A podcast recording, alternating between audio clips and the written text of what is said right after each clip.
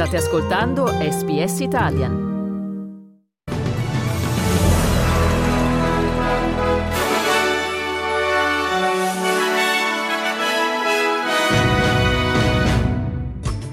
Medio Oriente, Hamas libera 12 ostaggi, Israele ordina la scarcerazione di 30 detenuti palestinesi. Australia prosegue l'emergenza maltempo nel sud e sulla costa orientale del paese. Expo 2030, niente da fare per Roma. L'Arabia Saudita si assicura l'organizzazione dell'evento. Di nuovo buongiorno da Dario Castaldo con l'aggiornamento delle notizie di SBS Italian di questo mercoledì 29 novembre del 2023.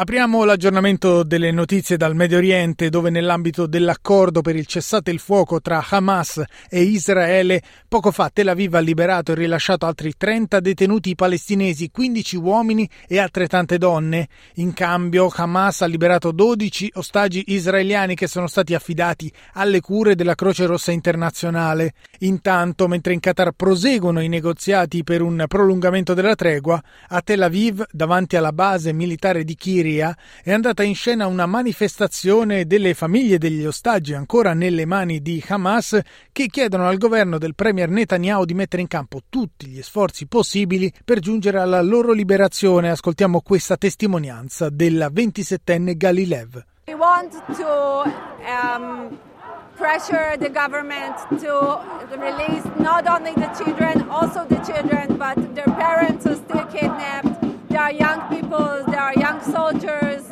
um, people who are innocent who were in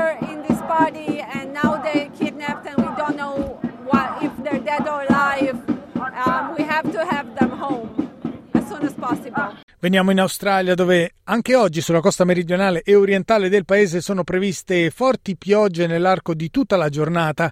Il maltempo ha già provocato ingenti danni in South Australia dove anche ad Adelaide è caduta una quantità di acqua anomala per il mese di novembre e dove sono crollati alberi ed è venuta a mancare l'energia elettrica in molte abitazioni. Centinaia ieri le chiamate ai servizi di emergenza statali. Mentre il maltempo concede oggi una piccola tregua al South Australia proseguono i temporali nel Victoria, in eh, New South Wales e nel sud del Queensland. Secondo Jonathan Howe dell'Ufficio Nazionale di Meteorologia, il maltempo dovrebbe continuare nei prossimi giorni. Rainfall will pick up from early Wednesday morning, and there is the potential for six hourly totals of up to 150 millimetres, leading to flash flooding and damaging winds in excess of 90 kilometres an hour, mostly along the coastal fringe south of around Maruya Heads. And more broadly across eastern Australia, we are expecting widespread rain and storms in coming days, all the way from southern Queensland and into southern Victoria. Andiamo in India dove dopo 17 giorni è finita la disavventura dei 41 lavoratori bloccati in un tunnel dopo il crollo di una parte della struttura nella quale erano impiegati nello stato himalayano dell'Uttarakhand.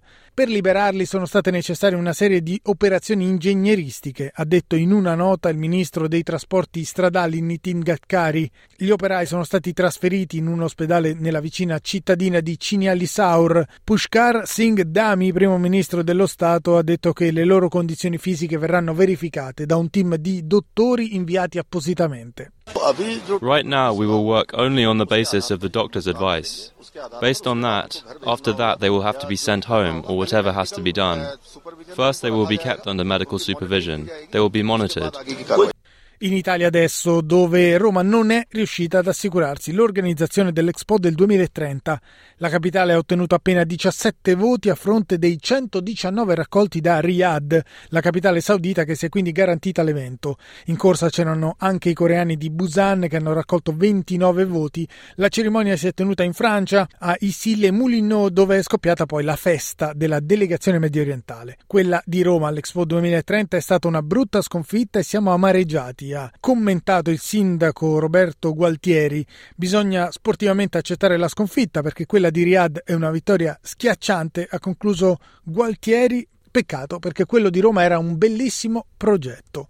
E con questo è tutto per l'aggiornamento delle notizie di SBS Italian di questo mercoledì 29 novembre 2023.